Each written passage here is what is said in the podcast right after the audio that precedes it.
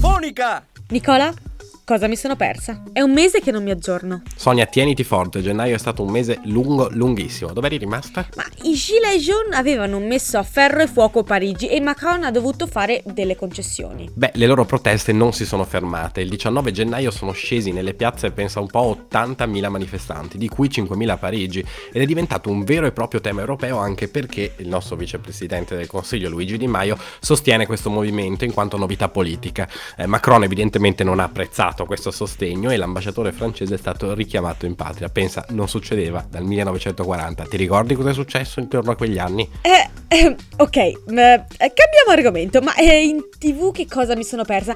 È già cominciato Sanremo? Un po' di serietà, per favore, Solia. Sì, Sanremo è iniziato ed è anche già finito, ma vorrei piuttosto parlarti di che tempo che fa. In realtà ancora della Francia, o meglio, dei franchi. Come? Mi sono distratta un attimo ed è stato tolto l'euro? No, parlo del franco CFA. È una valuta creata nel 1945 a seguito degli accordi di Bretton Woods e che dal 1958 è diventato quel franco della comunità finanziaria dell'Africa. È una valuta che è stata adottata dalla maggior parte delle ex colonie francesi. Sì, ma io ancora non capisco che c'entri con la tv o con Fazio. Ci arrivo, ci arrivo. Praticamente durante un'intervista Alessandro Di Battista, che nel frattempo, te lo dico, è rientrato dal Sud America, ha stracciato una banconota di questa valuta, denunciando le politiche neocoloniali della Francia.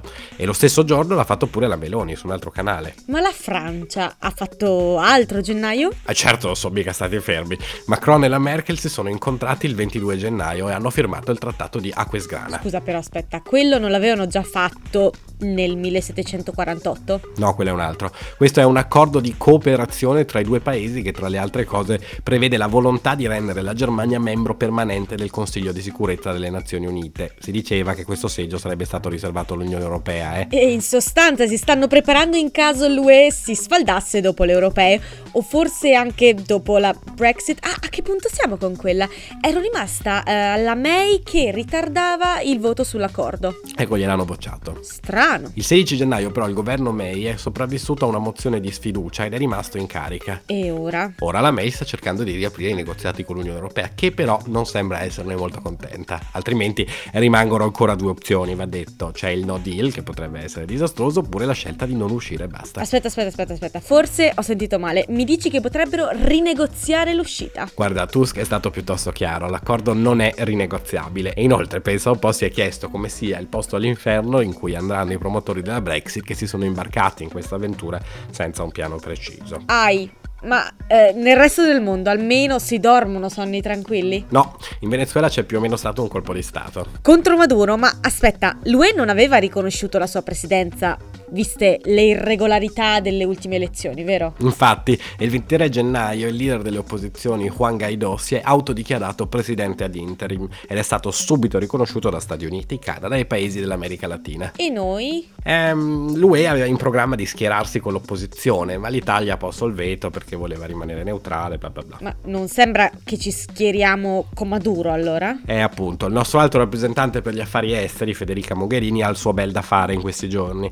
Una soluzione comunque si è trovata, è quella di chiedere nuove elezioni. Ti prego Nicola, almeno dimmi che con l'economia stiamo bene. Beh certo, il primo febbraio è entrato in vigore l'accordo tra Unione Europea e Giappone. E in che cosa consiste? Si chiama Economic Partnership Agreement e creerà un'area di scambio composta da 600 milioni di persone, pensate, coprendo quasi un terzo del prodotto interno lordo del mondo. E a che ci serve l'accordo? Beh, creerà nuove occasioni per l'esportazione. Poi va detto, è il primo accordo al mondo a includere uno specifico impegno a rispettare quell'accordo sul clima di Parigi, te lo ricordi? Ma eh, Nicola, eh, io volevo chiederti dell'economia interna, non aggirare la mia domanda. Ah, eh, ecco. Allora, ehm, insomma, possiamo dire che l'Eurozona non se la cava malissimo. Ma l'Italia? Beh, mm, siamo stati meglio. Nelle ultime stime di crescita siamo stati messi all'ultimo posto. Dopo la Grecia. Ultimi, ultimi. Crescita prevista 0,2%. Bene, Benissimo. ma almeno una gioia in questo 2019? Beh, è tornata Eurofonica. Sonia Curze Nicola Pifferi. per Eurofonica. Eurofonica.